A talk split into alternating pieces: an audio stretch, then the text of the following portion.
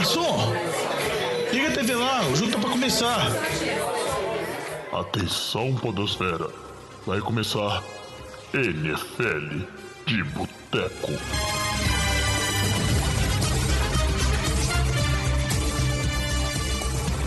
Bem-vindos a mais um NFL de Boteco, seu podcast preferido sobre futebol americano. Eu sou o Thiago de Melo e é isso mesmo, estamos de volta depois de um pequeno período de férias.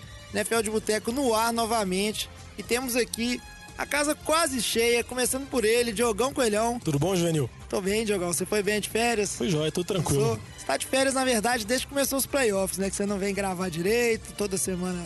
Agora eu, Eu espero que você vai normal. estabilizar, né? Tirei férias em janeiro, mas depois eu voltei normal, jovem. Não, não é disso que eu lembro, não. Temos também aqui Vitor Oliveira. E aí, jovem, beleza? Esse aí gastou as férias juntando a Kiva, né? Agora é um homem que mora com a sua esposa. Tá tudo certo em casa, Vitinho? Tudo certo. Depois de arrumar muito trabalho com a mudança, mas tá tudo certo. Aí, isso aí. Assim que é bom. Alex Reis também está aqui com a gente. Fala, Juvenil. Daí mal mal tirou férias, ó. Cara de cansado. Padrão. É É tristeza. triste mesmo. Tô aguardando o junho chegar. E temos eles aqui também. Ele não, né? Ele. Só um. O Antônio Lamba- Lamba. É, é o Lamba, mas todas as suas personalidades odiosas que atrapalham a gente gravar aqui no programa. Não faz essa carinha, não. O Lamba que, na verdade, o trabalho dele é praticamente umas férias, então acho que não fez muita diferença, porque ele fica só viajando pra lá e pra cá e não faz nada. Oi? Não, e só antes de você falar, Lama, por sinal, o Lama tá já testado, que tá com conjuntivite, mas o olho dele tá normal. Então, só pra aí- deixar registrado. mas, mas aí você reclama com o médico, velho. O médico falou que tava com conjuntivite, então. E detalhe, a gente tá na sala fechada, então se todo mundo quiser pegar aí, ó, tá na hora, viu?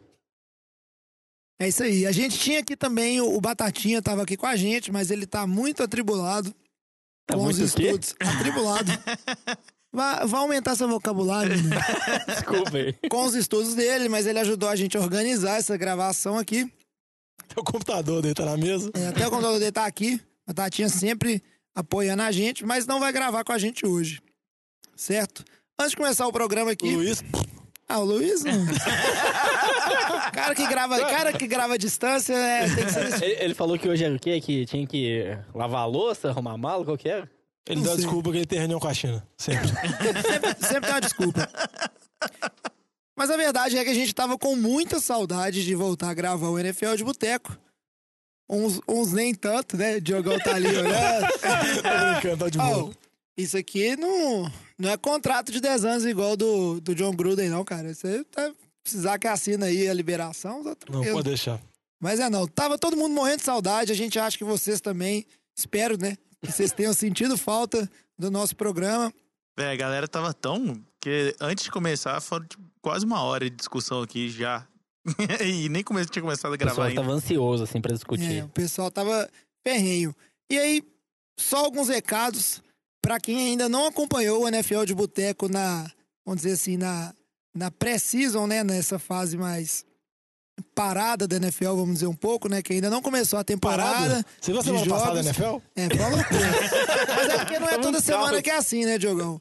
A gente vai gravar quinzenalmente, então vocês vão ter episódio de 15 em 15 dias, mas muito em breve a gente entra no ritmo normal e começa a soltar episódio toda semana. Então não estranhem se semana que vem não tiver gravação, é porque no início a gente vai de 15 em 15 dias, mas a gente assume esse compromisso. Episódio pra vocês nessa regularidade aí. Porque a gente é criativo, né? Mas arrumar assunto pra toda semana, aí fica difícil. Vai começar a falar de NBA, Major League. É só pegar essa uma hora de gravar que vocês ficaram discutindo aí e não deixavam ninguém gravar, que com certeza dava um programa. Deve ter mais de hora gravado aí, vocês brigando. Eu Uma hora sei o. Vitinho. Aí, tá vendo? Só pra fechar a questão dos recados aqui, é. A gente tá vindo com muitas novidades esse ano. Vocês vão acompanhando aos poucos. Uma delas é que a gente tá tentando fazer umas, umas vírgulas sonoras aí, umas vinhetas próprias pra ficar mais padronizado e tal. Vão acompanhando aí, ver se vocês vão curtindo.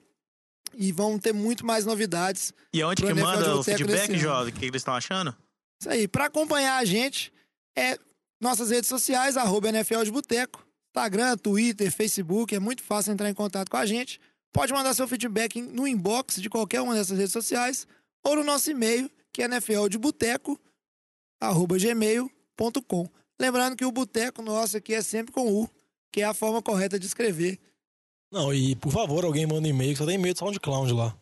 É sério, tem que dar uma mudada, assim, aparecer uma coisa diferente, assim, dá uma animada na galera da NFL É, só cobrança. E-mail sempre vale de tudo. Sugestão, criticando o Lamba, né? Dá pra fazer Esses, tudo. esses são bons, geralmente, esses que, esses que a gente lê. Eu quero ver e-mail igual foi quando o Patriots foi campeão. Nunca vi tanto e-mail chegar na caixa de inbox. Tudo xingando o Lamba, por sinal. Mas é isso aí. Chega de enrolação e vamos começar o programa de hoje, que é lógico que vai ser sobre a Free Agents, né? Dessa temporada, que tem muita coisa pra falar. Quebrando notícias. Então, o que aconteceu? No dia 13 passado agora, dia 13 de março, começou o ano oficial da NFL. Então, é- acontece que todos os contratos são encerrados e aí começa né, o ano seguinte desses, desses contratos que tem continuidade e o jogador ali que não renovou um contrato e chegou no fim dele vira um agente livre e pode ser negociado com qualquer time. A gente sabe que as negociações elas começam bem antes né, dessa data, mas como a NFL não permite que isso seja feito né, abertamente, ficam só aquelas estipulações e quando, vamos dizer assim, começa a temporada, né, começa o calendário, é uma enxurrada de notícias, como o Lamba bem falou, uma semana bem atribulada. No programa de hoje, a gente vai falar dessas principais movimentações da Free Agents para colocar todo mundo na mesma página aí e o que, que elas podem acarretar né, para os times, tanto os times que perderam seus jogadores quanto os times que ganharam uma, um novo. Assim, um novo. Jogador. É, membro, um novo jogador para a equipe ali. Tentando variar Era as palavras. era uma né? O clima agora tem um braço a mais. Desacostumei a gravar, sumiu o vocabulário, tá difícil. Aí eu tô, o vocabulário. Ah, o jovem gastou demais, tudo no né? Atribulações. E nós ainda tô com a voz meio ruim aí, vocês desculpam qualquer coisa. E pra começar, Saca. pra falar das trocas mais bombásticas, então tava todo mundo esperando alguns jogadores é, muito importantes que queriam forçar a saída ou virar free agents. E o primeiro que a gente vai falar aqui é dele, Antônio Brown. Talvez o, o jogador que foi mais ativo nessa free agency, né, nas redes sociais, para tentar forçar a troca dele. E acabou, por fim, o Pittsburgh fazendo essa troca com o time de Oakland, né? Uma troca que foi por picks de terceira e quinta rodada nesse draft desse ano. Mais um contrato gordo que o, o Antônio Brown fechou lá com o time de Oakland. O que vocês acharam disso aí? Eu achei que a situação foi muito curiosa, porque o Brown vinha tendo problemas com o Pittsburgh desde o final da temporada passada, só lembrando que no último jogo ele não jogou porque ele não se reportou ao time, ele deu um, um minhacher assim, teve todas umas, ah, vamos dizer assim, algumas discussões entre ele, o treinador, entre o GM. Então, a situação dele em Pittsburgh não estava nem um pouco confortável. Ele deu algumas declarações cutucando o Big Ben, parece que a relação deles não estava nada boa. E o Brown forçou a saída, ele queria ser trocado, e além de ser trocado, ele queria receber um novo contrato, já com o contrato que ele tinha com o Pittsburgh, era um contrato que não tinha salário garantido, e se você comparar com os receivers que estão sendo pagos na liga, era um valor relativamente baixo. Então acabou se tornando uma situação muito incômoda para Pittsburgh, porque tinha um jogador muito insatisfeito, eles vinham de uma off-season, na temporada anterior, que eles tiveram todo aquele problema com o Le'Veon Bell, que eles deram a tag de novo e ele não se reportou. Então eu acho que Pittsburgh teve muito medo de prorrogar, prorrogar a situação do, do, do Antonio Brown. Vamos dizer assim, o GM até falou que ia trocar ele só se tivesse propostas muito boas, mas se não, troca, se não tivesse propostas, o time, ele voltaria para o time, jogaria. Eu acho que Pittsburgh teve muito medo da situação Le'Veon Bell 2.0, então ele acabou aceitando a, a troca que veio. E óbvio que o Brown, ele, vamos dizer assim, ele deu várias declarações polêmicas no off-season, apareceu foto dele com bigode amarelo, todo loucaço, não contribuindo nada para a imagem dele, mais as especulações em termos de contrato. Então parece que ele não teve muita procura em torno dele. Teve procura de alguns times como Philadelphia Eagles chegou a fazer proposta, Washington chegou a fazer proposta. Alguns outros times fizeram proposta, mas nenhum deles queria pagar o salário. Acabou que o único time que realmente queria pagar o salário era o Oakland, e o Bell acabou indo para Oakland por um pique de terceira e quinta rodada, por um dos receivers que são os melhores da liga. Eu achei um valor bem baixo. É, se não me engano, Pittsburgh tinha até oferecido mais, né, Diogo? 2 milhões a mais do que foi pago em Oakland. É, se não me engano, foi 27 milhões. Não, mas isso aí você tá falando da situação do Bell, né? Não? Foi do, pro Bell? É, foi do Desculpa. Bell. Desculpa, vacilo. é- era o, o contrato estava no final mesmo. É, o, no contrato não era garantido, mas o Pittsburgh não ia dispensar ele. Ah, até comparando isso daí, o contrato anterior do Brown era de 68 milhões para 4 anos, né? Dá mais de 15 milhões aí, 17 milhões. E é o que ele tá ganhando lá no time de Oakland também, tá próximo mas- disso. Lógico, quatro anos atrás faltava- ele tava no auge É, mas acho, que- acho que faltava ele receber acho que 25 a 30 milhões. e era zero garantido. Exatamente, essa questão da garantia. Então ele assinou um contrato aí de 50 milhões por três anos. Os dois primeiros anos aí são valores garantidos, né? E no terceiro, o Oakland já tem a opção de mandar ele embora. Em relação ao Brawl, é, mesmo ele sendo um jogador de 31 anos, a gente viu ano passado o que, que ele fez. Ele começou um ano mal, falando, não, o Juju é o número um desse time. Ele terminou o ano muito bem. Ele terminou, acho que foi com 11 touchdowns. 15. Então, assim, Mais de 15 TDs, ele foi o que 15 mais TD na TDs, liga. mais TDs na liga, Sim. teve mais de mil jardas. Então ele teve uma ótima temporada. Ele é um ótimo jogador ainda. Falam que o declínio de receiver começa nessa época, de 31 anos pra frente. Que falam que a única exceção na história é o Jerry Rice. Então não sei se ele vai ir contra essa curva, né? Que todo mundo faz um declínio. Eu acho que ele ainda tem gás no tanque. Eu acho que ele ainda consegue um, dois anos aí jogar em alto nível. Porque eu não vejo ele, ele acabando o nível dele. A questão é, em Pittsburgh, ele tinha um companheiro lá, o Juju Smith-Schuster, que é um ótimo receiver também. Aí em Oakland, quem que ele vai ter? Ah, o time fez a contratação do Terry Williams, mas será que é um bom segunda opção? E assim, mudança de QB. Ele tinha uma sintonia com o Big Ben, um time mais estruturado, mas tinha provavelmente relacionamento com o Big Ben, mas Derek Carr, será? John Gruden. Então, assim, acho que fica uma questão aí se ele vai dar certo ou não. Eu acho que ele é um dos melhores receivers na liga. É um ótimo preço, foi uma ótima troca para Oakland, mas a gente vai ter que esperar para ver se vai dar certo, né? E sempre tinha a picuinha entre o Brown e o Big Ben, que acabam se alfinetando, como se quem fosse o produto de quem. Ah, o Big Ben é tão bom por causa do Brown ou o Brown é tão bom por causa do Big Ben? Então sempre tinha essa disputa, igual o Lama falou. A gente vai ver agora a situação que vai acontecer em Oakland. Uma coisa também, só para destacar, é que Pittsburgh tem uma fama boa de dispensar receivers, geralmente no momento certo. Já aconteceu com o Michael Wallace, Antônio Holmes, Emmanuel Sanders. O Sanders acaba sendo exceção, que ele acabou indo bem em Denver. Mas se você pegar a lista, geralmente Pittsburgh, quando abre mão de receiver, geralmente eles conseguem repor ele numa relativa facilidade. E o receiver não, não costuma ir tão bem igual era. Mas o Antônio Brown, igual o Lama falou, ele é outro bicho. Ele é um dos melhores receivers da geração dele. Não foi a decisão de Pittsburgh mandar ele embora, né? Ele É, forçou a saída, Exatamente. né? A situação estava que- totalmente fora das mãos de Pittsburgh. Até que fala a lenda que Pittsburgh teve a proposta de Buffalo, que era uma proposta muito melhor, que o, Brown, que o Antônio Brown até tweetou fake news, que eu acho que ele não sabia ainda, porque acho que Pittsburgh inicialmente ia trocar ele para a melhor proposta que tivesse. Só que aí quando foram comunicar o Antônio Brown sobre a troca, ele falou: Eu não vou para Buffalo, não sei que eles me paguem tanto. E Buffalo todo mundo brinca que é a Sibéria da NFL, que nenhum super atleta quer ir para lá. Acabou que Pittsburgh teve que retirar a proposta porque podia ficar, acabar, acabar criando uma situação insustentável. É, mas isso aí é das vantagens que você tem de ser um, um jogador, possivelmente futuro Hall da Fama, né? Com peso ainda na liga, ainda no. É que ele se paga. Ele sabe que seu falar o que quiser, que ele que- paga em campo. Você pode fazer esse tipo de pressão. Eu concordo demais com o que vocês falaram, principalmente no que tange é, situação de vestiário do time. E aí, quando você fala. Pittsburgh já virou uma grande novela, né? Todo ano é uma discussão, ou seja, treinador, Big Ben, Antônio Brown, Le'Veon Bell, sempre um problema. Eu acho que o, o próprio time lá e o, o treinador de Pittsburgh sentiram essa necessidade de amenizar esses problemas de vestiário. A gente viu como é que isso pesou um pouco no time. Sempre teve aquela história de que Pittsburgh sabia é, seguir em frente e passar por cima desses problemas e ainda ser um time competitivo. E é lógico que na sua, a sua opção é se livrar do seu melhor wideout, sendo que Pittsburgh ainda tem um wideout que é de calibre de wide receiver 1, que é o Juju Smith-Schuster, joga muito bem. Ou livrar do seu QB, você jamais vai optar por livrar do seu QB, porque o Big Ben continua jogando melhor que muito QB que tem na liga ainda. Não, e o curioso é que o Big Ben, ano passado, tava falando que talvez ele podia se aposentar. E o que estão falando agora. é, já que ele fala E isso. o que estão falando agora, talvez ele fazer uma renovação por múltiplos anos. Então, assim, será que talvez o Antônio Brock tava fazendo, tipo, atrapalhando ali o ambiente?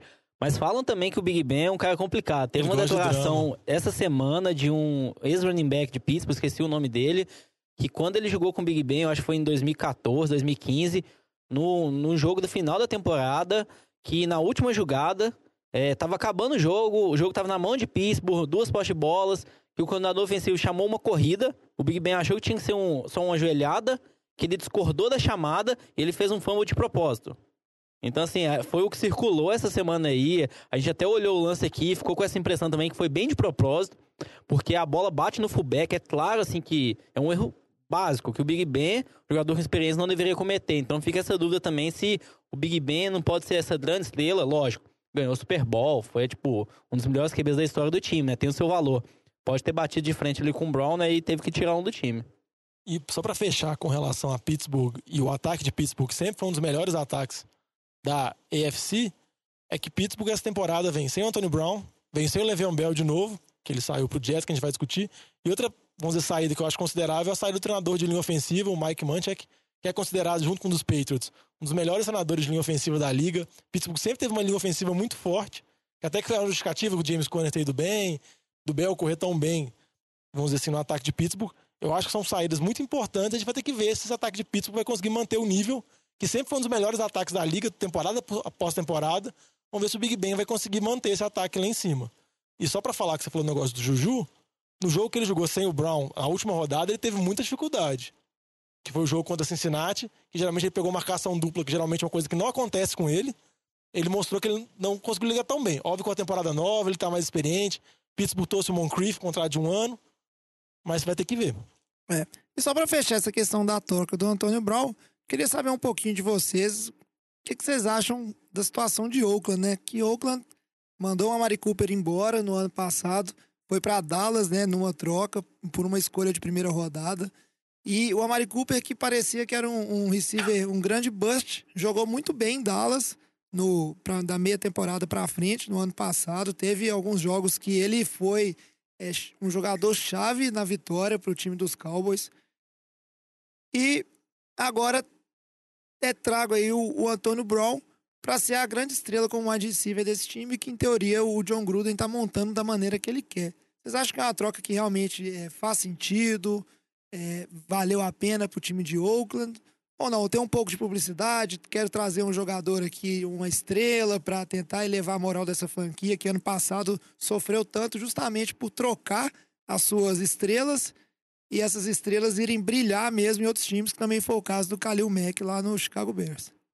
É, eu, eu acho que se você avaliar as duas trocas dos dois receivers, eu acho que o saldo é positivo e não tem dúvida, né? Você está trocando é, o, o, Cooper e, e, um pick de terceiro, um pick de quinta pelo Antônio Brown, um pick de primeira. Eu acho que é, a gente vê o, o que o Amari Cooper estava rendendo com o Oakland, eu acho que é isso que você tem que avaliar, o tanto que ele estava rendendo com o time e o potencial que o Antônio Brown tem para render nesse lugar. Eu acho que é, o Antônio Brown, no Steelers, ele estava rendendo mais do que o Amari Cooper em Dallas. Ele jogou melhor, teve números melhores.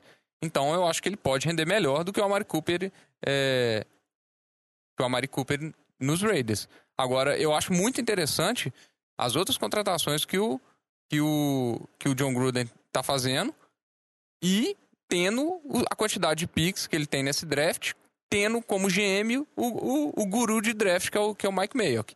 Né? O cara que é super guru, especialista em draft, com esse tanto de pique, eles podem montar um super time.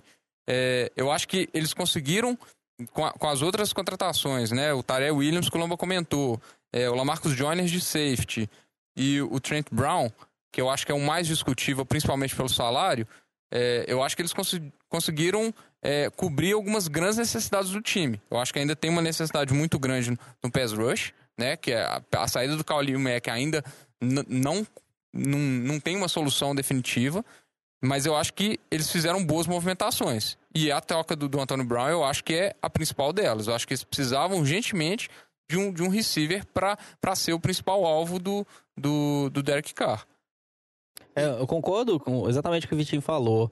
É, eles tinham um grande problema da defesa, né? Então trouxeram um dos melhores seis que estavam disponíveis aí, Lamarcus Joyner. Um preço bom, 4 anos, 42 milhões. Então, assim, foi um bom contrato pelos outros que a gente tá vendo saindo aí. Tá bem similar aos é, outros principais, o né? O Williams, que foi na casa de 10 milhões anuais, também foi um bom preço. A gente compara outra opção aí, o Devin Fantes, que assinou com o Colts, acho que foi 14 milhões em um ano. 10 milhões em um ano. É, então, assim, eu acho que foi um ótimo preço também. A questão é essa, o Trent Brown. O Trent Brown, ele jogava no São Francisco como right tackle, foi pro Patriots, jogou uma temporada como left tackle, jogou muito bem ano passado, e agora ele sai aí como left tackle mais bem pago da NFL, com um salário de 66 milhões em quatro anos. Então, pagaram muito caro para ele. Os dois primeiros anos é um valor muito alto garantido, são 36 milhões. Então, a minha dúvida fica em relação a isso. Talvez eles erraram nessa contratação, porque era o único left tackle disponível, que, tava, que jogou em alto nível no ano passado enquanto que as outras opções aí foram boas. Então, é assim, acertaram umas decisões, erraram em outras. Acho que assim, faz parte, mas acho que essa do Trent Brown vai ser totalmente discutível ao longo desse ano aí. Eu acho que o Trent Brown é uma alternativa boa para eles de left tackle para trocar o Colton Miller, que foi o pick de primeira rodada deles do ano passado, para right tackle, que talvez é uma posição que ele vai render um pouco melhor. Agora, eu, o Diogão já comentou. A gente tem os dois principais é, treinadores de linha ofensiva, era, era o do Steelers e o do Patriots.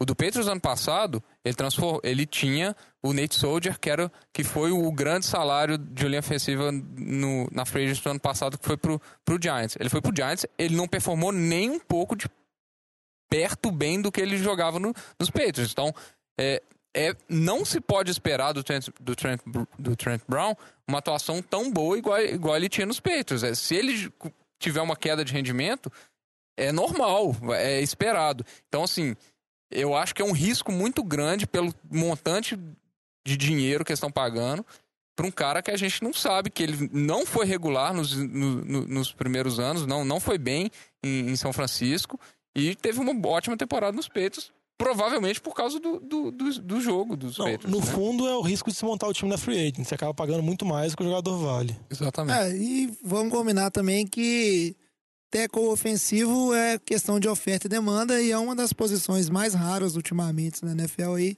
Quem consegue pegar no draft pega, o resto tá tendo que ou ter uma linha horrorosa ou pagar muito bem. A não ser que aconteça igual o Vitinho bem falou, você tem um técnico muito bom de linha ofensiva que aí você consegue achar valor em jogadores que às vezes não estão rendendo tão bem em outras equipes. É, o próprio Colton Miller que o, que o Raiders pegou foi um super reach no draft passado, né? Se eu não me engano foi acho que sétimo, oitavo pique. Ele estava cotado para ser para lá do décimo quinto. Então, assim, que, porque era uma posição em falta no draft, inclusive, né? Isso aí. Seguindo em frente aqui para falar da nossa segunda troca bombástica, essa aqui que talvez é a que tá na boca do povo aí, a que dá mais polêmica, todo mundo discute, todo mundo tem opinião formada. E é claro que o pessoal do NFL de Boteca aqui também tem muita opinião sobre essa troca, que é a troca de Odell Beckham Jr. pro time do Cleveland. Foi por um pique de primeira rodada. Não foi pelo LeBron. Não, não foi pelo LeBron, não. De primeira. Troca dessa pra Cleveland só se não fosse o LeBron. De primeira rodada, que é o pique 17, e um pique de terceira rodada, mais o safety, que se eu não me engano, tá no, indo pro seu terceiro ano de, Isso, de de jogador Peppers. de Abril Peppers, que é um, é um bom safety, sim, é um jogador versátil, não é um jogador ruim. E aí a grande discussão, que é o seguinte: valeu a pena, não valeu a pena, mas vamos seguir a ordem aqui e primeiro perguntar, né, pro cara que é torcedor do Giants, se bobear, deve ter até camisa do Odell em casa, já pintou o cabelo de louro em cima, Graças a Deus, não. penteado. A culpa Alex. não é dela, não, ele foi trocado. Conta pra gente, o que, que você achou dessa troca aí? Fala seu sentimento como torcedor mesmo. Ficou triste, achou ruim? Ô, Só uma olha, coisa antes do Alex falar. Eu achei uma coisa muito engraçada que eu vi na internet, o torcedor do Giants reclamando que ele queria ter a camisa do Dave Guerrero, GM do Giants, pra ele poder queimar ela. Porque ele não queria queimar do Odell, ele queria queimar do GM. Mas tudo bem, vai, Alex. Não, cara, eu, assim, no dia a gente tava tendo a reunião aqui semana passada, quando saiu essa, essa notícia, e de primeiro momento eu realmente fiquei bem, bem bolado, de segundo momento também. é, é claro, cara. E hoje ele continua. É porque é o seguinte, você tem um time que tinha, né, a sua estrela principal, que era o Odell, pegou o Jacon Barkley o ano passado, que foi um excelente é, jogador, assim, né, durante a temporada, e a gente perde um deles, que, né, era o um cara que era a estrela do time. Então, isso querendo ou não, dá uma balada, assim, pra quem é torcedor. Não, aqui, só vou contar uma historinha pra depois a gente analisar. Uma historinha que eu vou tentar que vocês me expliquem o plano do Giants. Tudo começou quando o Giants, há dois anos atrás, bancou o Eli. Naquela final de temporada, com, com o mercado ainda, que ele bancou o Eli, teve todo aquele problema de relações públicas, todo aquele choque entre diretoria, comissão técnica e torcida, que acabou fazendo, vamos dizer assim, uma limpa no Giants. Chegou o Pat Shermer, o novo treinador, chegou o Guerrero, o novo GM. Desde que o Guerrero chegou, ele sempre falou que ele queria monta- montar um time a ser competitivo e, aproveitar os últimos anos do Eli. E todas as movimentações dele na temporada passada foram de acordo com isso. Até que, igual o Vitinho falou, ele assinou o Nate Soldier por uma bala, foi o tackle mais caro do mercado. Na segunda posição do draft, ele escolheu o Chacon Barkley, que foi, uma- que foi uma ótima escolha, que acabou se tornando calor ofensivo, mas também se puder analisar, ele poderia ter escolhido um QB, como era um draft do ano passado, que era recheado de QBs e era uma posição, vamos dizer assim, muito bem colocada os Giants para selecionar um QB que poderia ser o Sam Darnold. Ou então, não o dá pra próprio falar que... Baker Mayfield, né? É, com o Baker Mayfield, o Cleveland, vamos dizer assim, ninguém esperava que o Cleveland fosse É. pegar. Então, talvez o Giants pudesse ter isso. E escolheram o Chacon Barkley com, com um discurso focado de que eles queriam ganhar, que eles achavam que o Eli seria um QB competitivo. Chega nessa temporada, eles dispensam o Landon Collins porque eles acham que não vale a pena pagar o safety. E eles fazem essa troca, que igual no meu ver.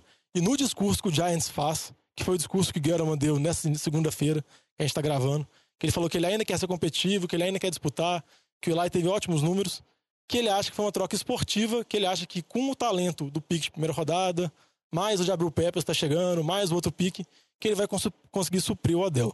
Isso para mim que não faz sentido, entendeu? Se você analisar todas as movimentações, para mim não tem lógica. Se tivesse falado que ah, ele trocou para abrir mão do dinheiro, que ele tá tentando reformular o time, tá tentando mudar, eu poderia até aceitar essa justificativa, por mais que eu discordasse, que eu acho que o Odell vale mais, que é outra coisa que a gente pode discutir depois. Mas o que eu acho é o seguinte, eu acho que as movimentações do Giants são muito aleatórias. Não, eu acho que a questão é o que ele fala na, pro público não é o que ele pensa, Jogão. Então, assim, se o cara fala uma coisa, você não vai acreditar que aquilo é verdade. Você tem que pegar, interpretar e entender, entender a realidade. Ele não vai sair falando, olha, meu plano é esse, vai sair falando pra todo mundo, velho. Ele tem um plano na cabeça dele. Eu, eu acho que tá dando certo, eu acho que não. O Nate Solder pagou mais do que devia, tá lá um left tackle que não tá performando como você esperava. Teve essa troca do Odell, que você trocou seu principal receiver, nos melhores receivers da liga. jogador. Então, assim, tem essas questões. E, e o safety? Que Não, apesar mas que eu isso. tinha a questão do, do, do salário dele, Isso. mas ele é um excelente jogador. Exatamente. A questão é essa. Então, assim, ele tá mudando o time. Vai dar certo? Aparentemente, parece que não vai dar certo. Mas ele tá fazendo mudança. O plano dele, ninguém sabe. A É, questão é, é eles não têm. Calma, eles não têm cap. Eles não tinham como manter o Lennon Collins. Eles não tinham dinheiro pra fazer isso. Eles cortaram o Odell, porque, ó, é a minha visão, eles estão pensando no futuro. Hoje eles tiveram um cap gigante do Odell, porque mandou ele embora. Tinha um sign bonus que já tinha que assumir esse ano, então tem um cap alto pra esse ano. Mas a partir do ano que vem, eles não têm nenhum cap do Odell. Então eles estão reduzindo 20 milhões anuais de 2020 pra frente. É uma redução que vai ter feito lá na frente? Vai. O Eli Manning tem um contrato até esse ano. Ano que vem não tem mais contrato. Então talvez seja o último ano do Eli Manning. O Nate Solder, ano que vem, esse vai Então, assim, eu acho que eles estão limpando o time pra, a partir do ano que vem, ter espaço maior no cap, acertar um QB esse ano ou ano que vem e fazer aquisições na free agent. Então, assim, na minha visão, o plano dele é limpar o cap do time de 2020 pra frente. Ô, Lamba, mas a minha pergunta que fica é o seguinte: por que, que então não segurou mais esse ano, velho? Porque se ele segura esse ano e vai mandar embora o ano que vem, aí ele ia ter que assumir um cap do Odell ano que vem. Então, assim, ele ia ter um problema de cap do Odell. Esse ano, ano que vem. Ele resolveu assumir logo esse ano. A parte do signing bonus que já foi paga, que você tem que assumir no cap. Então ele resolveu assumir esse ano, olha, esse ano a gente, eu tô assumindo cap, vai foder meu cap, não vou ter dinheiro nenhum, mas a partir de 2020 eu tô limpo. Aí a questão é, você acha que ele vai sair falando publicamente, olha, eu tô limpando o time, pro ano que vem eu tenho mais dinheiro, que eu vou renovar o time. Não, ele vai falar, olha, a gente vai ganhar esse ano, a gente quer ganhar. A, o, o- a, o- É porque, a fala dele vai ser essa. Você não sei, acha que ele vai sair falando ah, mas- plano mas dele, né, as, Jogão? as movimentações dele são todas indicando isso. Indicando o Que quê? ele quer, que que ele quer ser competitivo esse ano. Tá, mas aí Eu o ano que acho vem. que não. Eu acho Eu que não, discordo. Diogão. Quem que ele contratou na Free Agency esse ano? Ele trouxe o Kevin Zeitler, o guarda mais caro da liga. Ele, trouxe o Golden Tate. Ele trouxe, não. Ele trocou o Kevin pelo Zeitler Vernon. pelo Oliver Vernon, foi o melhor pass rush do time. Isso. E o Oliver Vena tinha um salário mais alto Mais que o alto Zeitler. que o Então ele Zeitler. reduziu. Então ele Vamos reduziu, então ele tá mas- querendo abrir espaço. reduziu, eu acho Jogão. que. ele- eh, o que eu tô vendo é, ele tá querendo hum, abrir espaço, tentar solidificar ao máximo o ataque dele, a linha ofensiva dele, em volta do Chacon Barkley e a futura posição de QB dele, e tá trazendo algumas peças só pra completar esse ano. Eu acho que ele não tá preocupado com esse ano. Eu acho que esse ano do Giants vai ser horroroso. Mas ele tá tentando montar uma base pro futuro QB dele. Eu acho que esse é o plano. Aí- aí Se ele vai fazer- durar até o ano que Isso- vem, isso que essa é uma boa é a dúvida. questão. Porque a pressão de jogar é, em Nova York, É. com a torcida contra, abrindo mão de sua estrela do seu time, é um problema. Agora tem que saber se, o- se, se o front office do time vai bancar o plano que ele tem. Agora, é uma coisa também. Fizeram a limpa, a limpa no, no- de, de GM há dois anos atrás. Naquela confusão toda. Aí você dá dois anos pro GM trabalhar e tira o cara pela primeira movimentação que o cara fez. Se, se eles fizerem isso, aí entrega, entrega e o Giants vai ser o futuro Bengals ou o futuro Browns até ficar uma eternidade, 15 anos lá sofrendo pra até ser uma Não, coisa mas, é- boa, mas eu cara. vou falar Aí que pra eu- mim a impressão que me passa é isso, entendeu? Porque, por exemplo, se o Adel tem uma temporada muito boa em Cleveland, que provavelmente ele deve ter, porque ele é um receiver top da liga, eu acho que. E o Giants faz uma temporada muito mal, que também pode ter, porque o time, a defesa tá toda esfacelada, o QB do time é um QB que patético, que temporada temporada tem números horríveis, mesmo tendo o Odell, imagina agora, sem o Odell. o time vai ser baseado só no Chacon Barkley. Se o time vai muito mal, eu não duvido nada, e eu tô falando na boa mesmo, que tanto o GM quanto o Pet Chama caia na próxima temporada. Tá, então. E o time passa pra outra reconstrução completamente Beleza. diferente. É, duas coisas, sabe? Na minha opinião, eu acho que o Odell, ele, em relação a números, ele vai ter uma temporada pior, porque ele vai dividir com o Jarvis Landry, Jarvis Landry, tem o Nick Chubb, tem um ataque. Então, assim, melhor não vai ter. O Pode ter é mesmo bem nível. melhor, Lamba. Pô, Não, beleza, na minha opinião, é, o número de targets vai diminuir, então ele vai ter um volume de jogo menor. Eu acho que ele vai ter uma quantidade. Posso dar uma estatística rapidinho? Sabe qual QB que era menos preciso em passes, que ele dava passes no chão, errado pra cima, pro lado, na temporada passada? Eli Manning.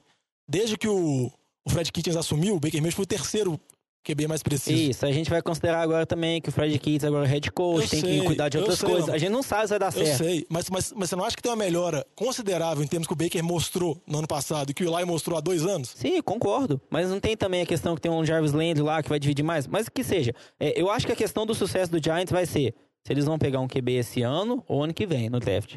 Se esse QB der certo, o GM e o head coach eles ficam. Se esse QB der errado, eles vão todo mundo embora.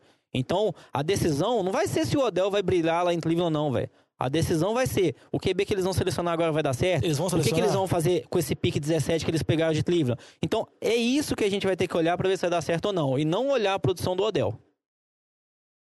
Vocês estão exaltados, hein? É isso, só pra, pra falar, eu acho que é, vocês também já tocaram no ponto de Cleveland, né? Obviamente o time de Cleveland ficou melhor trazendo o Odell aqui. Dessa questão toda, eu tenho certeza que. Só não concordo, eu entendo quando vocês falam que, ah, tá limpando espaço e não sei o quê, mas necessariamente você não, precisa passar limpando espaço pelos jogadores, que são os melhores jogadores do seu time. Não acho que o contrato do Odell também era um absurdo. Mano, QB de E- ruim, velho! E uma, e uma coisa que eu vou falar que quer queira, quer queira 43 quer não. milhões.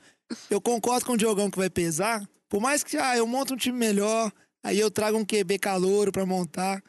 A hora que a sua torcida estiver vendo um outro QB que também é novato na liga, brilhando, com o seu receiver estrela lá, fazendo TD, isso sempre vai pesar, porque você sempre vai pensar assim, ah, por que, que esse meu futuro QB de franquia aqui não tá lançando bola pro Odell nesse time? Tá lançando bola pro Golden Tate. Porque se você Só não, se você tivesse o Odell, você- às vezes você não teria o QB, porque você não teria os picks pra você negociar pelo novo QB. O cara tá priorizando a posição que é mais importante na Então, NFL, velho. por que você escolheu o QB no draft passado?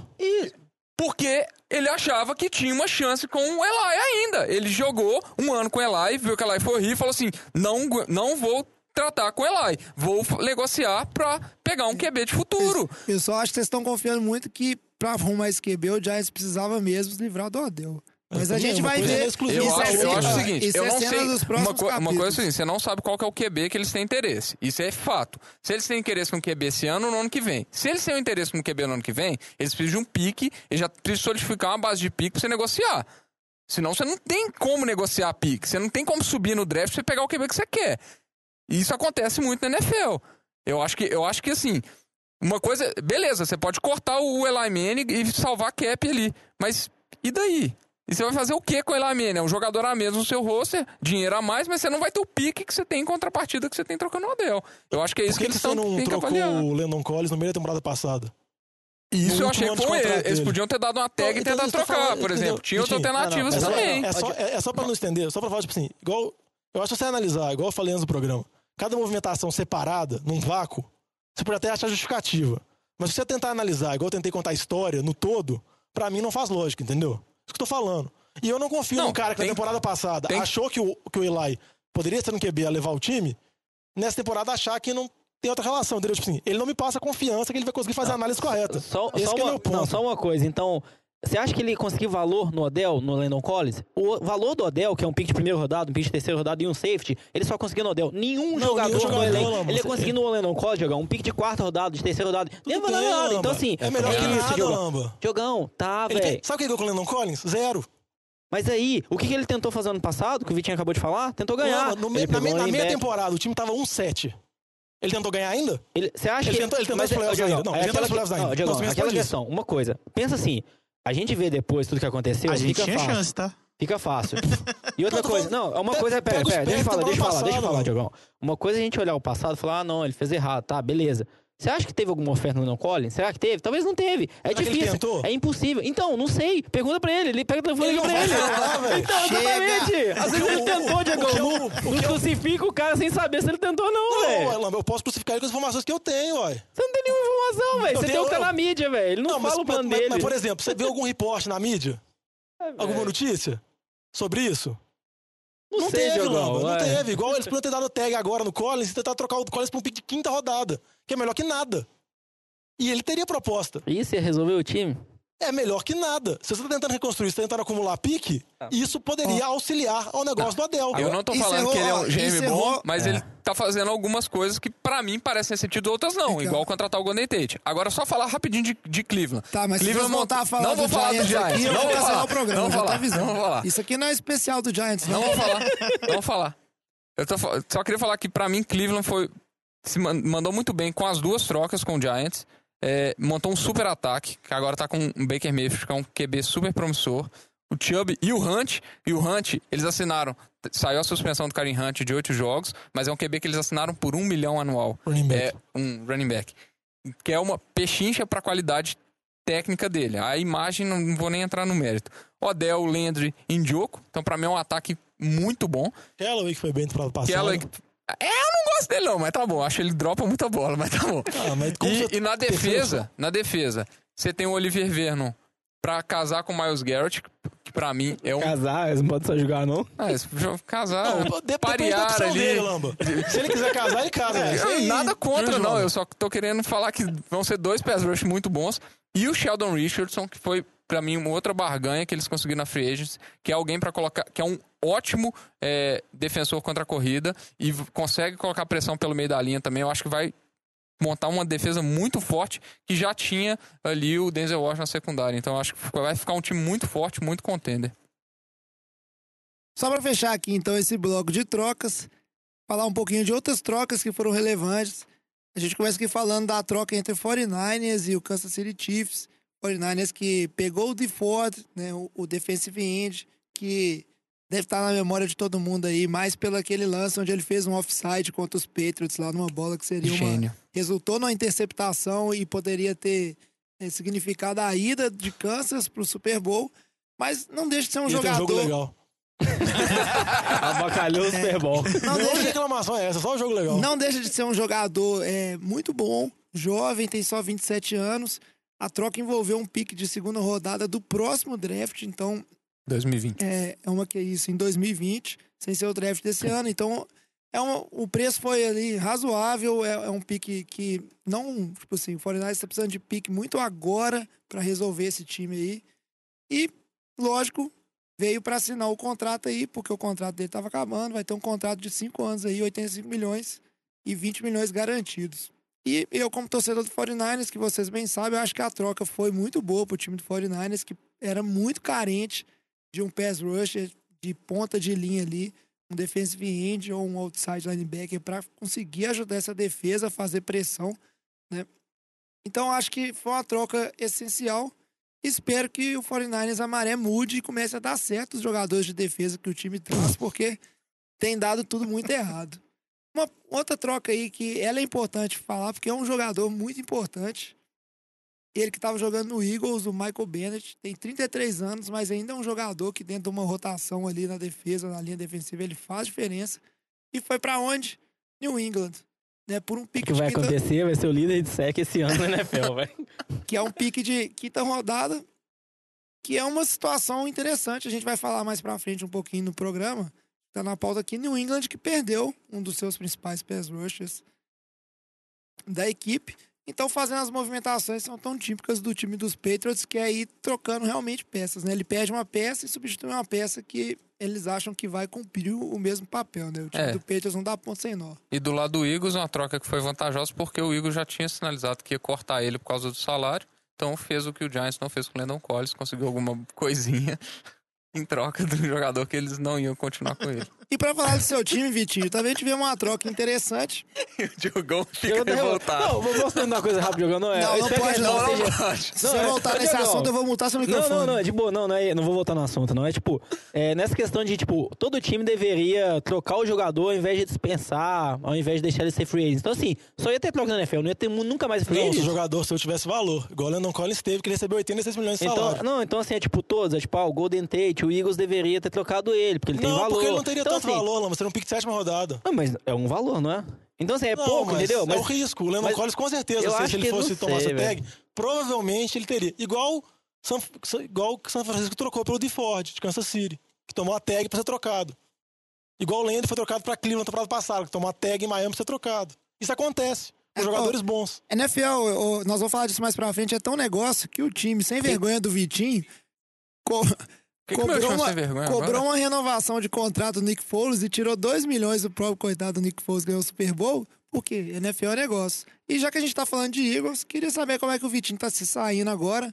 É, Tá se saindo? Tá saindo, né? Como é que ele tá se Vai sentindo? embora, falou, que- Quem eu tô querendo mandar embora eu sei o Lamba, que o assunto. Não, é impressionante. O jovem não deixa a gente discutir, mas pode ficar falando asneira. Mas é lógico, né? eu sou o host do programa, eu posso falar o tempo que eu quiser. Mas eu quero saber como é que o Vitinho tá se sentindo, se rolou um déjà vu aí, porque Deshaun Jackson tá voltando ali aos 32 anos pro time do Eagles. Você acha que foi uma troca interessante? Agrega valor pra esse time?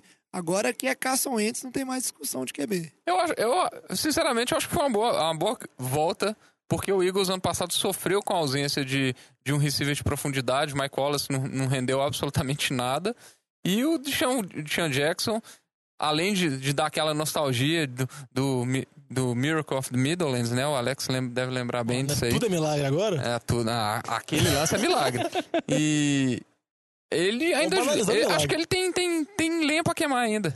É isso, isso. é, isso é apego, velho. É apego. Não, mas Chama. na- nessa temporada agora com o Tampa Bay, ele foi um dos que teve maior jardas por Por mé- média de de recepção. recepção. E eu, acho, mesmo que é a fun- dele, ele é a função é a que ele vai exercer, porque ali eu ainda tenho. Tem o Jeffrey, eu tenho o Jeffrey, tenho o Zach Ertz, então a função o que Dallas- precisa é exatamente o Dallas, Goddard. Goddard. Então acho que é exatamente a arma que faltava ali pro Eagles estender um pouco o campo. É, e no início ali, naquele frenesi do Tampa Bay, que o Diogão tava até empolgado com o time dele na temporada passada, E o por sinal a gente tem que escolher jogando um outro essa temporada. É, vamos, vamos ver o que, que os ouvintes vão escolher pra Mas vocês. podia essa manter tampa, que tá. Não, do jeito, que, não, do jeito que eu falei nesse programa, vamos dar Giants. É, Mas é, é Não, tipo não um trem, pode, assim. não pode ser de nenhum. Ainda, graças a Deus. Eu acho que pode. Quanto mais gente sofrendo, melhor.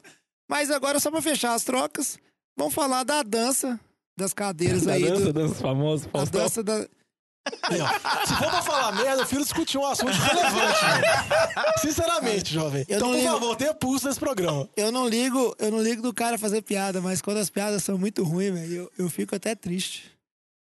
Mas enfim, falar da dança das cadeiras dos QBs. Esse ano foi um ano menos badalado do que a temporada passada, mas ainda tivemos movimentações interessantes. A começar para Joe Flaco, né? Quem diria? O Joe Flaco foi para Denver. E tá todo mundo balançando Não. a cabeça aí, mas Não, eu mas acho que é- faz é- sentido. Não, gente, mas isso é aí. óbvio que faz sentido, é previsível. O John Elway gosta de QBs grandes, com braço forte e que não se mexem.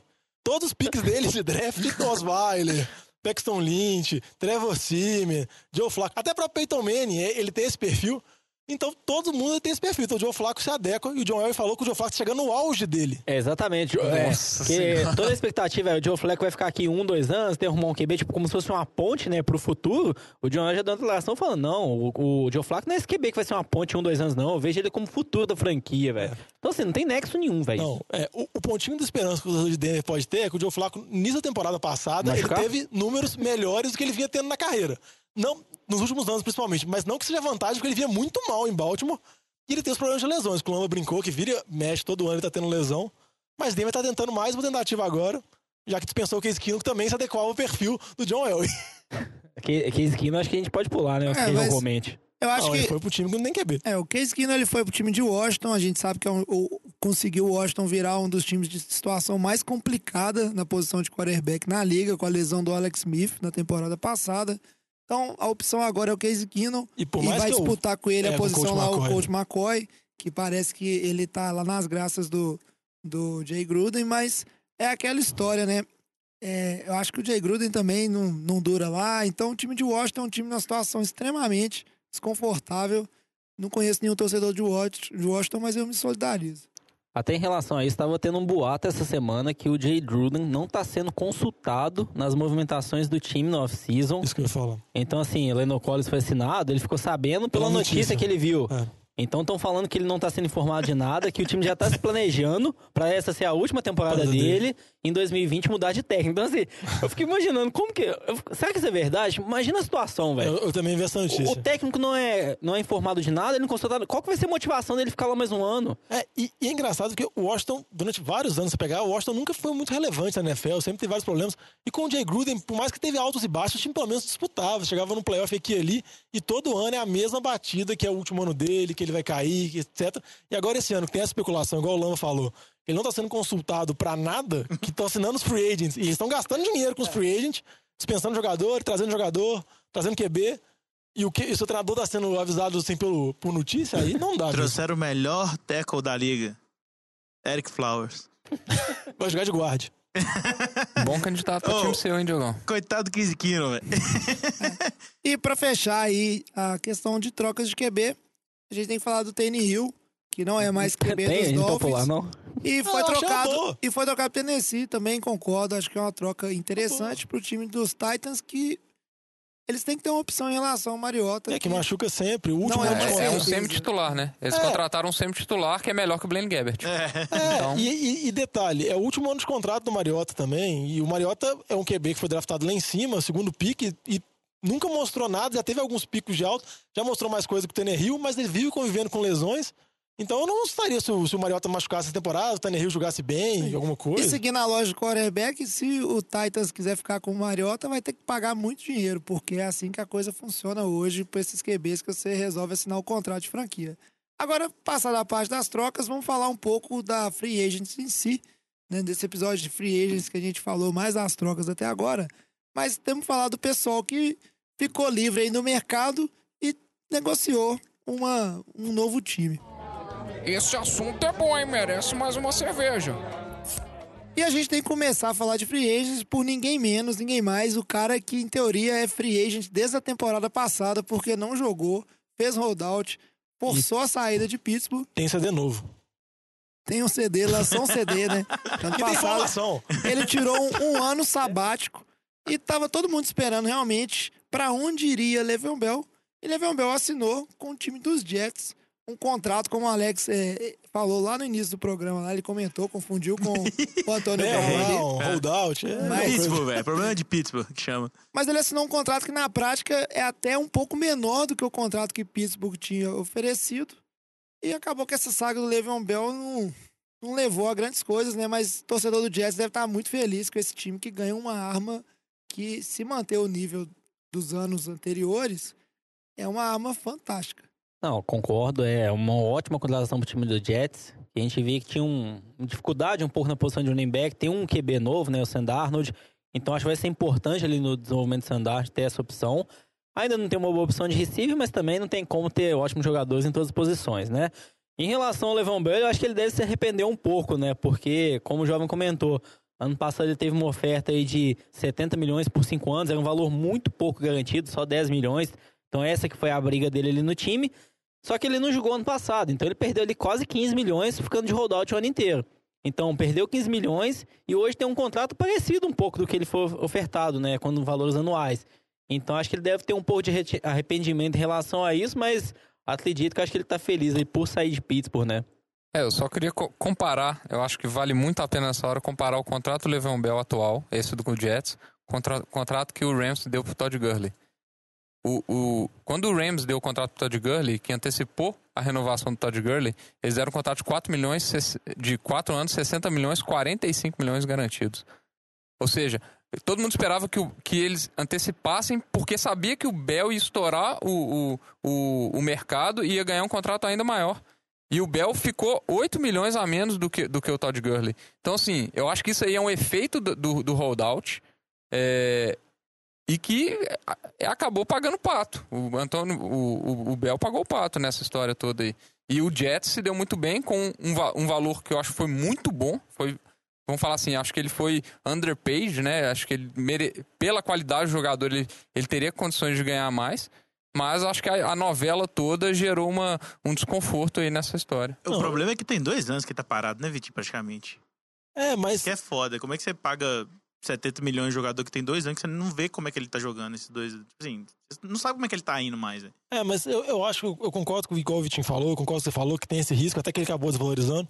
Mas eu acho que o, o Bell, os números que ele tem e as habilidades que ele mostra no jogo, então, ele é um running back muito bom correndo entre os tackles, ele é um running back muito bom correndo lateralmente, ele recebe passes, ele é um dos melhores, se não o melhor running back da liga em termos de proteção, em termos de enxergar blitz e fazer bloqueio pro QB. Ele é, ele é completo.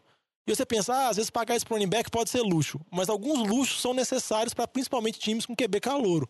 O tanto que ele vai facilitar a vida do Sandarnold é algo assim absurdo. O tanto que ele pode ajudar, tanto que ele pode ajudar a desenvolver. E para completar a informação do disco, ele soltou o disco no mesmo dia que a NFL começou e ele assinou o contrato logo depois do lançamento do disco, porque ele tinha prioridade de lançar o disco dele. E provavelmente deve estar no Spotify se procurar. Só retificando, 45 milhões em garantias do Todd Gurley, não garantidos. Mas nem entra nesse detalhe não, senão É, o Lama vai à senão loucura. É, o Lamba pira. Mas assim, eu, eu concordo bem com o que vocês falaram. Essa, tem essa discussão, a gente até entrou um pouco nela no ano passado, essa questão da posição de running back, se valoriza ou não valoriza. Mas eu acho que quando você tem um jogador que faz diferença, independente da posição, e o Levan Bell é um jogador que, pensando no roster do New York Jets, vai fazer bastante diferença nesse time, pela versa- versatilidade que ele tem. Até para trazer um pouco, né, o Jets que tá de quarterback novo aí, trazer um pouco de criatividade para esse ataque e aumentar as possibilidades, é uma, é uma contratação que é importante. Seguindo aqui, vamos falar um pouquinho de algumas contratações que quebraram recorde aí, né? Contratações muito, assim, muito valorizadas, muito caras. E a gente ia começar falando aqui do Trent Brown, mas a gente já falou dela. Então, na sequência, vamos falar aqui é, da contratação do Texugo do Mel, o Tyler Mathieu. Vocês também falaram do, do Landon Collins, que foi um contrato muito grande. Vamos falar do já- Giants. Diogão já comentou. Eu não quero mais falar do Giants. Então vamos falar do Texugo do Mel aí, que ano passado fez um contrato de um ano só com o time de Houston. E aí se deu bem, né? Jogou um ano e agora conseguiu fechar um contrato mais alto um pouco. Três anos, 42 milhões, sendo 27 garantidos. Vocês acham que valeu mesmo? Não, eu acho que valeu, mas eu acho que ele vai ter trabalho naquela defesa, que ele vai ter que dar muito tempo. Vai. Vai ter que a, def- sozinho. a defesa já não era uma defesa lá grandes coisas. A defesa perdeu os dois principais pass rushers, o DeFord e o Justin Houston. Eric Berry também saiu. Tudo bem que ele tá muito baleado. Mas o Tyron Matthew teve outra parada muito boa com o Texans. O Texans até tentou abrir cap pra tentar manter ele, fez a proposta, mas acabou perdendo pra Kansas City. Eu acho que ele vai ser bem pago, mas ele vai, Vai dar ter teco, trabalho. viu? Ele vai dar teco. É, o defesa de Kansas City que tinha um problema gigante contra o jogo terrestre, né? E é, acho que ele vai ter essa função lá. Ele vai parar os caras umas cinco jardas. E é bem o que a gente viu também. O Lennon Collins assinou o contrato com o Washington de 14 milhões anuais. O Tyron Matthew assinou o contrato de 14 milhões anuais. Aí até puxando o gancho, o Earl Thomas, né, o outro safety, que saiu de Seattle, foi pro time do Ravens, um contrato de 3 milhões e meio. Então, assim, todos os contratos muito próximos, são três jogadores de alto nível, né, os melhores seis da NFL, todo time quer ter um desses seis no, no seu elenco, e você vê que são contratos parecidos. Assim, ah, um tem um pouco mais valor garantido, um pouco menos. Ah, um é cinco anos, outro é três anos. Então, assim, tem algumas variações, mas a gente vê que, em geral, tem um, um comportamento, né? Depois que o primeiro fecha, os outros vêm na sequência. Falando nesse mercado de safes, um time que acabou conseguindo uma barganha boa, que fechou primeiro, foi o Rams. Fechou Eric com o Eric Weddle, que saiu de Baltimore. E pagou bem pouco pelos valores que foram pagos. Tudo bem que ele é um jogador mais velho, mas ele é um jogador jogando em alto nível. E só pra complementar o Earl Thomas em Baltimore, é impressionante a sequência de safes de Baltimore, que vai desde o Eric Reed ao, ao Weddle, agora o Thomas, sempre safes jogando num bom nível. É, segue uma tradição aí. E esse mercado de safety é impressionante como é que a NFL muda ano a ano, né? Ano passado um mercado de safety bem fraco, inclusive para os safeties, ninguém querendo pagar a posição de safety direita aí, o pessoal custando a fechar um contrato. E esse ano o mercado aqueceu bastante e o pessoal aí recebendo o, o seu dinheirinho, né? Para falar de linha defensiva, a gente tem que falar do Trey Flowers, que eu até comentei, né, que o Patriots trouxe o Michael Bennett para suprir, né, uma perda de um dos seus principais pass rushers. Se não o principal, tem um Hightower também que faz muita diferença ali naquela defesa. Trey Flowers que foi pro Lions com um contrato de 90 milhões em cinco anos, sendo que 40 milhões garantidos. É, É o bastante novo dinheiro. Patriots. Vocês acham que vale? É verdade, o- é muito Jogar com do Patrícia de novo, né? É o, é o terceiro É, jogador com que ele já certeza- traz, né? Ah, é. Com mas- certeza pesou Mas não o, vai dar certo, obviamente. pesou o Patrícia nessa decisão de trazer o Trey Flowers. É, Isso é fato. o, o, o que eu acho que pode pesar muito é porque o Trey Flowers era utilizado de várias maneiras diferentes nos Patriots. Ele jogava aberto, jogava por dentro. E o Patrício, eu acho que ele vai conseguir tentar aproveitar, vamos dizer assim, o Trey Flowers de todas essas formas. O Trey Flowers é um cara, se você olhar, ele não tem estatísticas muito brilhantes, assim, não tem um número duplo- dígito duplo de, de sacks, coisas desse tipo.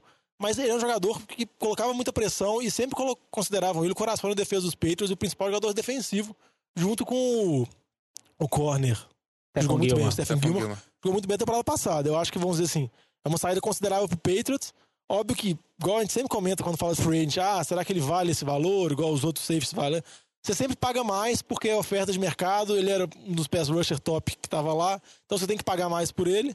Talvez ele não vai valer esse valor todo, talvez no futuro o Lions pode se arrepender, mas eu acho que vai agregar um valor. É, só pra complementar o que você falou, ele realmente ele não tem muito sexo, ele ficou acho que em 7,5 ano passado.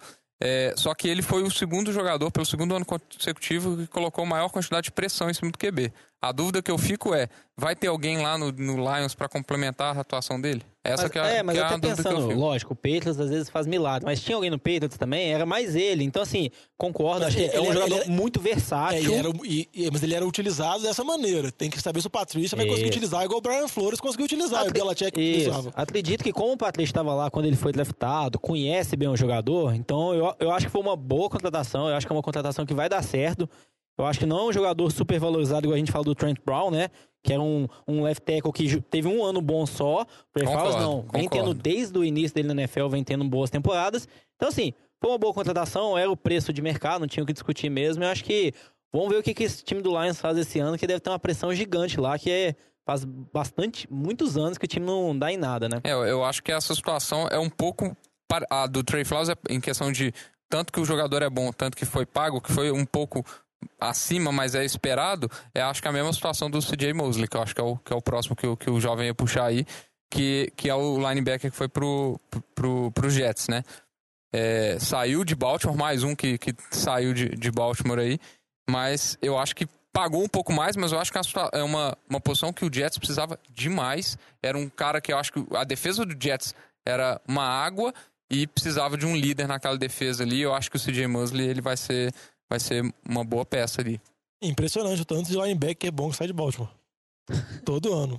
E esse- só esse ano foram dois. Aí é a questão que a gente sempre muito fala, tipo, a gente vê mais isso na posição de running back, né? A gente falando, ah, o Levon Bell é um jogador de sistema, o ataque é muito bom, saiu o Levon Bell, entrou o DeAngelo Williams, saiu o DeAngelo Williams, entrou o James Conner, todo mundo continua bem, porque a linha ofensiva é bom, o sistema é bom. Às vezes, tipo, falam muito de Baltimore isso também. Teve um, um jogo que eu tava lendo que foi narrado pelo Tony Romo, o Tony Romo só elogiando a defesa, que eles conseguem mudar, faz blitz cada hora de uma coisa Cada hora, né? diferente, num tempo diferente. Então tem isso também, né? É, uma defesa que tem um esquema muito bom favorece jogadores a ter melhores números e a conseguir contratos altos na intertemporada. Por exemplo, o Paul Kruger, que saiu alguns, alguns anos de Baltimore, que veio temporadas muito boas lá, foi pra Cleveland ganhando uma bala e nunca jogou nada lá. Mas o CJ Mosley, eu, acho que é outro nível, mas eu acho que a dúvida principal que fica é: ah, você acha que vale a pena pagar tanto assim por um estágio linebacker? Que aí gera aquelas discussões de valor de posição, igual de running back e por aí vai. Eu concordo, eu acho que o valor foi muito alto, foi um valor de 17 milhões de média anual. E se a gente compara, por exemplo, o de Ford, que foi assinou agora, que a gente sabe que é uma posição de outside linebacker, defensive end, que põe mais pressão no quarterback, que é mais valorizado, foi o mesmo valor anual, 17 milhões. Então a gente compara aí que é uma posição menos valorizada, mas ele teve um valor de contrato muito alto, próximo de um jogador de uma posição mais valorizada, como o de Ford. É, mas aí tem a situação contratual, cap, etc. Esse contratão aí que tá todo mundo ganhando é porque o pessoal tem mais dinheiro pra gastar. Pra fechar aqui a- os contratos né, grandes, teve o com o Alexander, que o Lama bem falou aqui. Foreigners trouxe, Foreigners que depois do problema com o Ruben Foster no ano passado, né, ficou a pé de linebacker mais uma vez, né, o time que tinha lá no passado, teve uma dupla de linebacker muito boa na época que correu ali, foi campeão de conferência, chegou a um Super Bowl. E agora o com o Alexander é a opção que trouxeram para tentar resolver esse problema. Tem que ver como é que ele vai jogar, ele que vem voltando de lesão. Mas é um- uma opção interessante para posição 49ers gastando dinheiro igual um doido.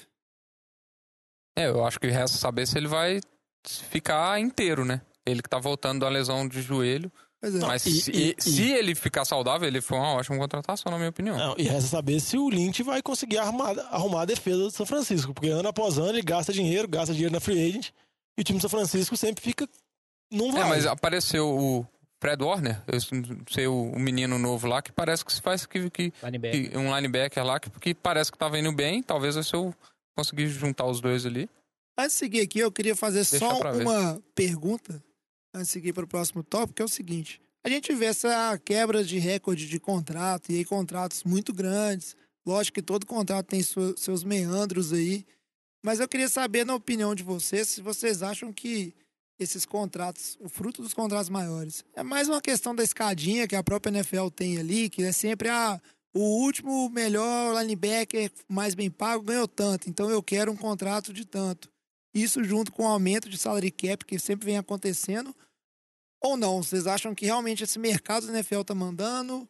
Ou a- o sistema entrou nesse vício, que é uma escadinha, oferta e demanda influencia, mas é mais assim, eu quero ganhar um pouco a mais que o último melhor bem pago ganhou, e essa é a regra do jogo. Eu concordo que é nessa linha. Ah, ele ganhou 17 milhões anual, eu quero ganhar 17,1 anual, só para ganhar mais. Às vezes o contrato é um ano valor garantido, depois do segundo ano ele pode ser mandado embora, que não vai ter impacto nenhum no cap do time, o jogador não recebe nada. É o que a gente tá vendo acontecendo em muitos casos. O agente fecha, nossa, fechou um contrato de 60 milhões, vai ver, não é nada garantido. É o caso que a gente viu do Vontas Buff, o linebacker de Bengals. Ele assinou um contrato ano passado de três anos, jogou um ano e foi mandado embora agora. O time não tem impacto nenhum no cap. Então, o que a gente tá vendo, a maioria desses contratos é modelo assim. O Noah Alexander, que a gente acabou de falar do linebacker de São Francisco, o valor, um contrato dele de 54 milhões, 14 milhões garantido só. É um ano garantido. Então, acho que é uma tendência na NFL isso de um jogador querer bater o recorde do outro só porque falar que é um novo recordista de valor. O salary cap aumenta todo ano e esse contrato de um ano ali com pouco valor garantido, né? Aí a gente acaba tendo uma situação de muitos contratos, vamos dizer assim, é, grandes, só que vinculados demais à performance, né, Lamba? Que acaba jogando os jogadores num- numa situação complicada, porque por mais que ele pode performar bem, como o dinheiro garantido é pouco, isso facilita bastante dos times cortarem esses jogadores numa necessidade, né? Que a gente vê vários times fazendo isso, inclusive tá aqui na pauta o exemplo das contratações que o, o Packers fez. Não são contratos pequenos, mas o dinheiro garantido é pouco, né? E são todos contratos longos de quatro anos. E que com certeza é coisa que, mesmo se o jogador estiver bem, se o time precisar cortar esse jogador para salvar um cap ou para fazer uma modificação, vai poder cortar numa situação confortável, né? Que é o caso aqui dos dois linebackers, os dois Smith, Darius Smith e Preston Smith, um que veio do Ravens e outro do Redskins, e o Adrian Amos, que é o, o safety que estava no Bears. Então é uma tendência assim que você acha que ela é vantajosa para os dois lados ou não? Isso é mais vantajoso para os times? Como é que você acha que essa dinâmica Eu funciona? entendo que está sendo uma negociação vantajosa para os dois lados. O jogador, ao mesmo tempo, ele quer bater o recorde, quer ter um alto salário, e o time fala: ok, eu te dou esse alto salário, mas eu te dou um ano garantido. Você tem que mostrar dentro de campo que você vale a pena eu te manter no time no segundo ano. Então, dá essa flexibilidade para o time, né? No segundo, terceiro ano, mandar o jogador embora, embora sem muito impacto, mas também dá flexibilidade para o jogador, né? Olha, eu te dou um alto salário, mas você me mostra dentro de campo. Porque quando a gente vê casos de jogadores que mostram um ótimo desempenho, eles ficam no time. Mas a maioria que a gente vê, ele acaba caindo desempenho e é mandado embora.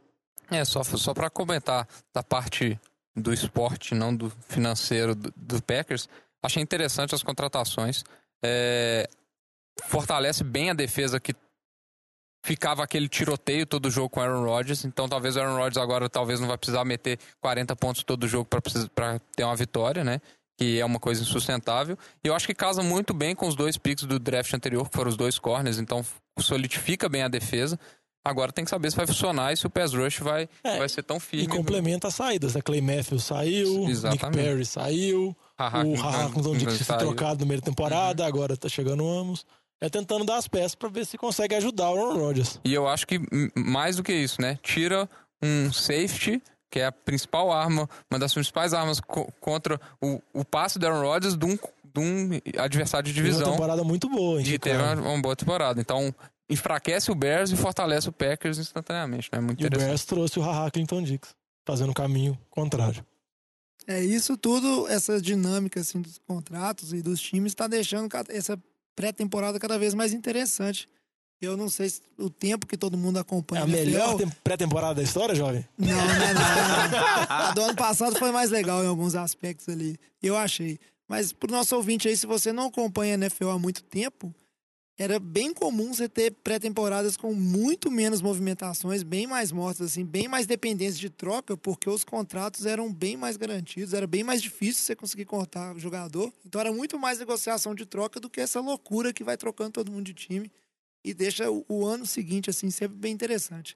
Agora vamos seguir para o nosso bloco final de fechamento e falar com certeza de uma movimentação aqui que vocês devem estar sentindo falta. Foi muito importante, a gente resolveu deixar para o final. Ô, galera, nós estamos fechando a cozinha. Vocês vão querer mais alguma coisa? E aí aproveitar para discutir no papo de boteco, aquele, aquele momento livre para discussão, apesar que Giants. ninguém é, apesar que ninguém respeita, né? Ficamos discutindo o Giants ali 15 minutos e não conseguimos sair, mas a gente precisa falar de Nick Foles, que todo mundo tava E foi pro esperando. Giants. Esse ano, não Sei foi que podia ser verdade, mas não é. Esse ano passado era toda aquela novela pra onde vai é, o, o Kirk Cousins. E aí esse ano muito se falou de questão de Antônio Brown e Le'Veon Bell. A grande verdade é que a movimentação mais relevante, na minha opinião, assim, a mais importante e a que tava todo mundo de olho, que pode ter feito muita influência, é pra onde iria Nick Foles, que se tornou aí nesses dois últimos anos o melhor QB da Free Agents, né? o melhor QB disponível em termos de é, teto e possibilidade, pelo que ele mostrou naqueles playoffs com o Eagles. E ele acabou indo para um time que era o mais óbvio, era o que todo mundo cotava. E, se envolveu, lógico, também o Eagles não querer trocar dentro da própria divisão, teve vários aspectos, mas ele foi pro Jaguars. E atendeu o pedido de muita gente, porque o Jaguars tem um problema enfático, que é o Blake Bortles, que não tá mais lá, né? Foi virar QB reserva lá no, Do Rams. do Rams.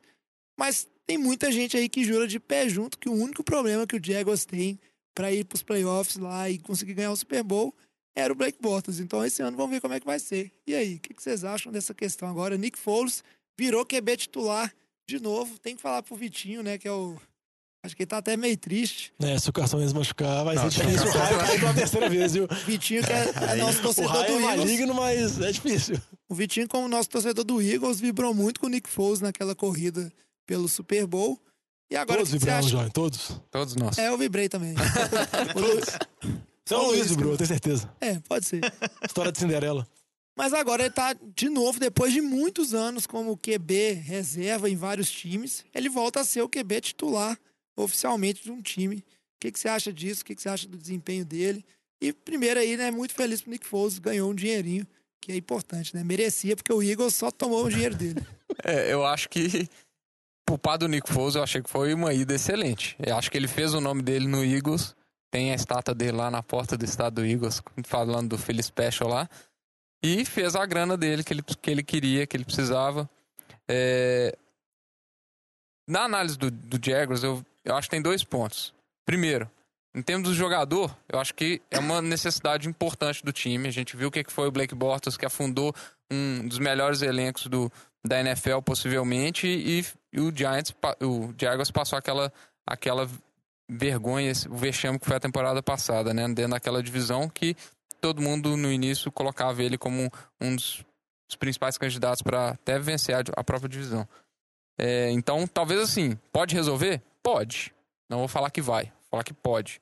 Eu acho que se o Nick Foles jogar igual jogou nos playoffs e do, no- no- na campanha do Super Bowl, pô, vai, pode ser um timaço. Agora tem a chance real dele jogar igual ele jogou no início da temporada passada. Que ele não foi nada espetacular. Pelo contrário, ele jogou muito mal. Depois, na, na volta do para conseguir a, a classificação de novo, ele conseguiu fazer o, o serviço dele. Mas no início da temporada, ele foi muito mal. É, então, assim, 4 milhões, 4 anos, 88 milhões, eu achei um valor alto. É um preço. Principalmente, é é um preço, ok? QB titular. de QB titular, mas 4 milhões, 4 anos? Será que ele vai responder 4 Não. anos? Ah, o- E, e- e mais, o mercado de QB não, tá, não tava tão, tão aquecido assim. Jaguars era o único time. Jaguars era o único time que pra, pra onde ele ia que sentido. fazia sentido dele ir. Miami tá tancando. Arizona tá com Q- QB novo. E falando em pegar, pegar outro. É, Não tem ninguém precisando Não de tem QB. ninguém é precisando de QB. Miami Era e- Miami e. E Denver fez o movimento. Denver fez Denver movimentação antes. Washington fez a Washington movimentação. fez movimentação. O. Quem? Pra Giants onde tá que ia? Giants tá com não e, não, Giants. e Não, ele não ia trocar. Não, não, e eu acho que deve ter tido um acordo de cavalheiros ali. É, me- porque parece que teve o interesse do Giants, mas eu acho que o, o Eagles fala assim: ah, a gente libera, mas não assina com, com o adversário de divisão. Deve ter tido alguma conversa desse tipo, eu não duvido. E, e era a, a, a união óbvia com, com o John DeFilippo, que é o coordenador ofensivo lá. Então, então, assim, eu achei que foi caro pelo mercado. É o preço do- de um QB? É, mas o mercado não te exigia pagar isso. É, então, assim, pode dar certo? Pode, mas eu acho que é um risco muito associado. Ele é um jogador muito irregular, na minha opinião. Tenho. Vou, vou comprar um pôster. Olha a heresia, né? E cara, cara, vou comprar um pôster dele no e, Foles, e pôr no meu, prato e comeu, e hein? pôr no meu, no meu quarto. Mas assim, ele todo Você mundo vê. sabe que foram dois anos, um ano e meio mágico, né? Uma temporada mágica no Super Bowl e o final da temporada regular passada foi muito boa. O Eagles Agora, nunca mais fora isso. É. Só de karma. Não, fora isso, ele não foi nenhum QB excepcional para, na minha opinião, para merecer 22 Tirando milhões tanto, quatro tanto que você cuspiu no prato, eu concordo com você, do valor muito alto. E o que eu acho que a minha opinião com relação ao Nick foi o seguinte: ele já mostrou que, com, vamos dizer assim, com um time que tem muitas armas ofensivas, igual o Eagles proporcionava pra ele, um, com um jogadas certas, com um treinador que era muito bom de ataque, ele conseguia desenvolver. Se isso vai existir em Jaguars, eu tenho muitas dúvidas, porque ele não tem tantas armas assim. Embora ele conheça o De Filipe, que era treinador de QBs da época dele do Eagles, eu acho ainda que a, a falta do. Esqueci o nome do head coach. Do Eagles. O Doug Peterson. O Doug Peterson ainda, que é o play caller. É fe- Vamos dizer assim, ainda vai fazer muita falta, igual o Frank Reich que tava naquela temporada mágica também. Faz muita falta, igual deu problema da temporada passada. Então eu acho que fica essa dúvida. A principal crítica mesmo é o valor, mas é igual você pensar, um QB titular na NFL, Sim. 20 milhões, não tem como muito sair disso. Provavelmente o agente vai te colocar, tipo assim, qual- como é que é a moral do time? Os outros jogadores vão olhar se o QB titular seu vai receber 10 milhões, 12 milhões, vão Mas jogar você tem- bosta nele. O Ramsey, que já é problemático, vai bater no Nick Foles. Você, você enquanto é, é general manager, enquanto é diretoria É do uma time, você tem uma que você mensagem que você tem que mandar. É, o, o Jaguars, ele não precisa só de um tampão ali. A torcida do Jaguars não quer um tampão, ela quer um QB para fazer esse time ganhar. O torcedor do Jaguars, ele tem convicção que o time é bom, e eu acho que ele tá certo em ter essa convicção. O time tem muito talento ainda, por mais que no ano passado teve problemas, mas a gente viu como é que teve aquele desgaste em relação ao Bottas até dentro do time. Jogadores dando declaração, ah, todo mundo sabe qual que é o problema do time, principalmente o, Jalen Ramsey. o Jalen Ramsey, que Joga cocô nos outros. né, fala demais. Mas assim, é um time que eu acho que talvez pela presença do Bortles e pelas atuações pífias dele, é um time que até se desacreditou, né? Como os jogadores, ah, a gente Concordo. não vai O conseguir time chegar. implodiu. Então o time precisa dessa confiança para voltar a ser aquele time que tanto encantou pessoas na temporada retrasada, chegando ali à final de conferência contra os Patriots. Então acho que a, a contratação foi boa, sim. O Nick Foles, ele pode ser regular o que for, eu ainda acho que ele tá anos-luz na frente do que o Bortles costuma apresentar nos jogos. Isso eu concordo absurdamente. E o time do Jaguars vai ter um suporte para ele. Pode não ter o melhor corpo de recebedores, mas é um time que tende a ter um corpo, um jogo corrido é, mais forte e que tende a ser um jogo corrido até melhor com a presença de um QB pouco mais eficiente, com um pouco mais de possibilidade. Então acho que é a Podemos contratação falar que é, a, certa. co- que é a contratação que mais tem chance de aumentar o nível, o patamar de um time dessa, de todas essas que a gente falou? Eu não sei se tem outro pra comparar. Eu, eu, eu É, diria, essa que- tá, eu então, diria por, que, por isso que eu concordo pensando, com a... eu acho que talvez o Antônio Brown em Oakland É porque o talvez sarrafo vai... é muito baixo. Exatamente, o sarrafo é baixo. Então sobe muito. Não, Igual não, o mas eu acho que assim, se pensar o também, sobe Oakland também, o Oakland time não fez nada no passado, talvez poderia causar impacto. É, em O Bell relação, em, Jet- é. em Jets. em relação, Pergunta pro episódio que vem. é, em relação ao Nick Foles, eu acho que ele foi, como todo mundo sabe, né, foi um jogador muito irregular. Teve temporadas boas, mas a maioria dos jogos deles foram jogos ruins. Teve aquele playoff lá que levou o time, jogou muito e tudo mais. O Joe Flacco foi muito teve.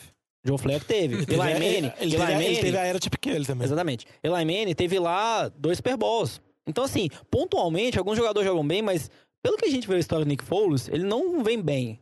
Então, das opções que tinham disponíveis, era a melhor opção, sem dúvida nenhuma. Era a melhor opção para a posição de quarterback pro Jaguars. Eu não acho que vai dar certo.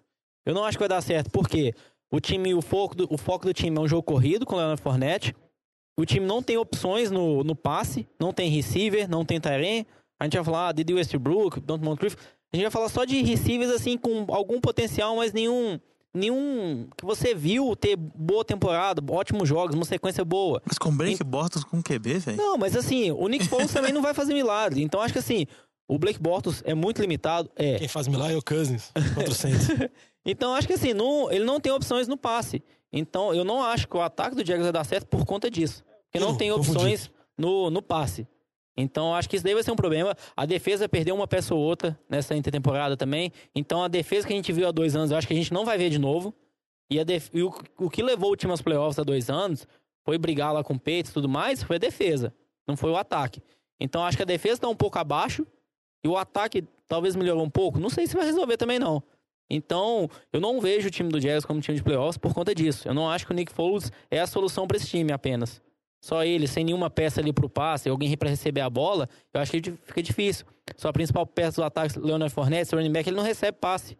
Então, eu não acho que vai dar certo por conta disso. Eu vejo o ataque do Diego sendo muito limitado ainda esse ano. É, eu acho que você tá muito pessimista. Inclusive, eu sou contra um pouco julgar, principalmente um jogador que é quarterback, por essa questão, ah, mas nas temporadas anteriores, a, a maturidade de um quarterback pode influenciar bastante, assim. Não acho que o Nick Foles de agora é o mesmo Nick Foles de antes. Então, acho que motivo para ter esperança. E só pra complementar Com o que você falou tem. disso de maturidade, o time do Eagles elogiava muito o Nick Foles no vestiário. A capacidade de liderança dele, a capacidade de motivação dele, que falam que da época que ele era reserva de Kansas City, que ele tava quase largando a carreira dele, que ele era praticamente mais um nada na NFL. Ao que ele se tornou agora, ele mesmo já falou que ele mudou completamente, ele é outra pessoa. Não, com certeza mudou muito. E é lógico que o time do Jaguars não espera que o Nick Foles vai jogar igual jogou o Super Bowl, né? Passando para mais de 400 jardas e fazendo aquele monte de TD. Recebendo, TD. Teoricamente, ele não precisa disso naquele time. É, né? Eu acho que o plano de jogo é diferente. Mas se ele fizer isso, é bom, né? Vou, vou começar E a criticar isso- o Nick Foles igual eu criticava o Case Pode criticar, velho. pode criticar.